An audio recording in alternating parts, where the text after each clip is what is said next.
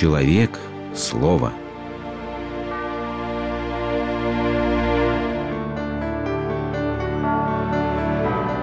Религиозная энциклопедия.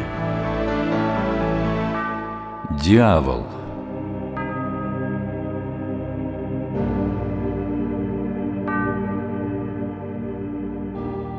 Когда берешь в руки фотоальбом Бутовского полигона, всматриваешься в лица обреченных на страшную участь, вдруг замечаешь. Тот, чья рука только вчера подписывал очередной расстрельный список, вскоре сам оказывался среди обреченных. Злая ирония или чья-то злая воля? Был ли в истории век более кровожадный и человеконенавистнический, чем ушедший двадцатый? Кому дымили трубы концлагерей? Кому приносилась эта леденящая душу многомиллионная жертва гулагов, Освенцимов, Хиросим. Без сомнения тому, кто упивается этой болью, страданием, смертью. Тому, кто уже не может не разрушать. Ведь чтобы созидать, надо уметь любить, уметь ценить красоту другого и радоваться ей. Другого – не себя? Значит, я не самый светоносный и прекрасный? Или я не Люцифер? Некогда самый ближайший ангел к тому, кто нынче мне противен. Чьих милости не выношу, ведь лучше быть владыкой ада, чем слугою неба. Чем больше вижу я вокруг веселья, тем больней меня казнят противоречия моей души, терзаемой разладом ненавистным. Лишь в разрушении мой тревожный дух утеху черпает. Я за день истреблю все то, что именующий себя всесильным непрерывно созидал в течение шести ночей и дней.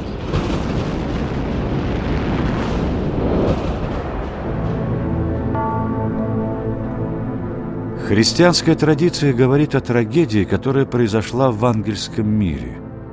Трагедии любви, замкнувшейся на себе самом, трагедии гордыни, которая превратила высшего ангела Денницу в сатану, врага Творца и всего человеческого рода.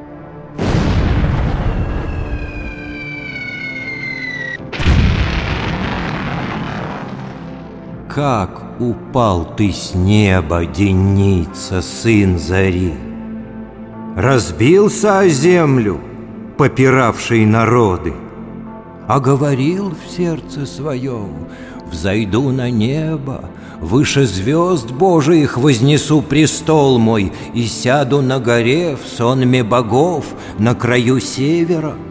Взойду на высоты облачные, Буду подобен Всевышнему — но ты не звержен в ад, в глубины преисподней. Сегодня образ дьявола все более романтизируется. С экранов и глянцевых обложек бестселлеров насаждается мысль о двуединстве добра и зла, их изначальности и необходимости одного для другого. Как жаль, что забыл наш современник старый афоризм – Главное дело дьявола – убедить, что он не существует. Ведь неверие в дьявола обычно сочетается с погружением в человеческое зло, а отрицание зла как такового и есть самая лучшая пропаганда зла. Почему именно 20 век оказался таким страшным? Потому что зло – стала банальностью. Заполняются бланки, и евреи отправляются в газовые камеры.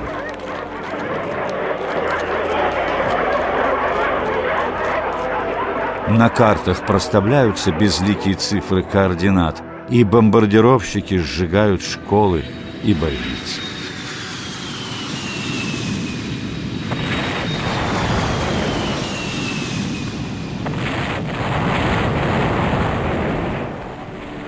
Испытывать угрызение совести некому. В таком мире дьяволу нет нужды рыскать, как хищному зверю. Ему гораздо удобнее подписывать бумаги за письменным столом.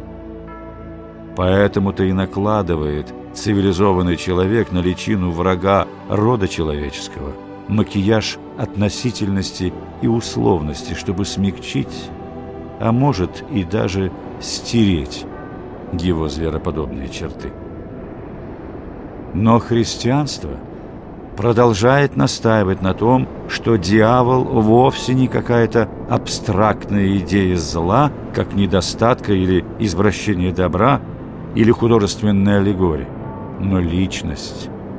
Личность глубоко трагическая, несущая гибель и разрушение, которая задает вполне определенный тон своим последователям.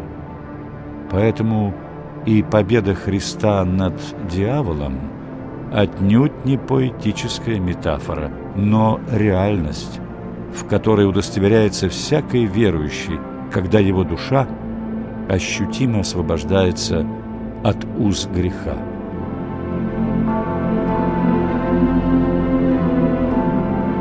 Первым существенным прорывом из обволакивающего демонического дурмана греха становится таинство крещения, когда уверовавший отрекается от сатаны и всех дел его, чтобы сочетаться Христу и уже более не оставаться в плену дьявола. Но на этом борьба не заканчивается. Изгнанный вовне, дьявол продолжает пытаться то натиском страстей, то какой-нибудь бесовской хитростью снова овладеть душой. И гордый демон не отстанет, пока живу я от меня. И ум мой озарять он станет лучом чудесного огня. Покажет образ совершенства и вдруг отнимет навсегда, и дав предчувствие блаженства, не даст мне счастья никогда.